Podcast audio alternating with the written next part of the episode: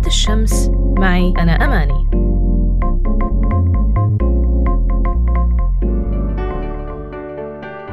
مرحبا. تغيير واقع المرأة وإعطاء مكانة بالمجتمع بحسب كفاءتها وقدراتها هو ركن مهم من أركان مكافحة الفساد. رح نحكي اليوم عن مساواة مركز دراسات المرأة.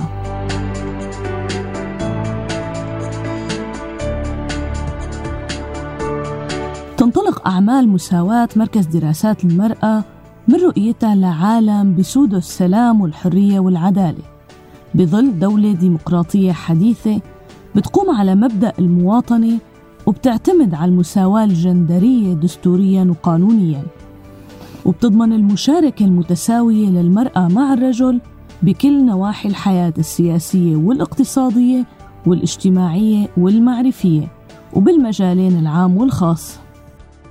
تتمثل أهداف مركز مساواة بالمساهمة ببناء الدولة الديمقراطية الحديثة على أساس المواطنة والمساواة الجندرية، حظر وتجريم كل أشكال العنف ضد النساء قانونياً بالمجالين العام والخاص، السعي لتمكين النساء، تثبيت مبادئ دستورية مؤقتة للتمييز الإيجابي لصالح المرأة، وإدماج مفاهيم النوع الاجتماعي بالتنمية والارتقاء بمؤشرات التنمية الإنسانية المستدامة، وتعزيز المشاركة مع الهيئات والمنظمات المحلية والعربية والدولية المعنية بشؤون المرأة.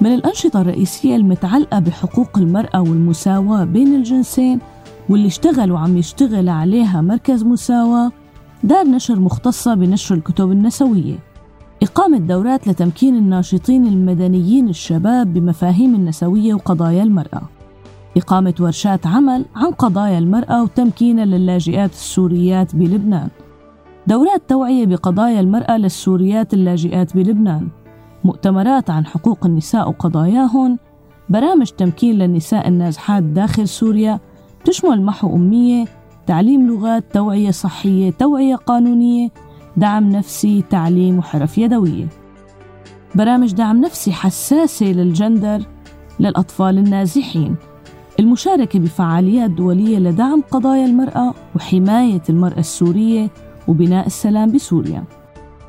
والفئات المستهدفة بهي الأنشطة هن ضحايا العنف والنساء المهاجرات واللاجئات والنساء الموظفات العاملات. بمثل هي المؤسسات والمراكز والنشاطات نقدر نعمل تأثير كبير على واقع المرأة السورية يلي هي أولاً وأخيراً بنت الشمس. بنات الشمس، معي أنا أماني.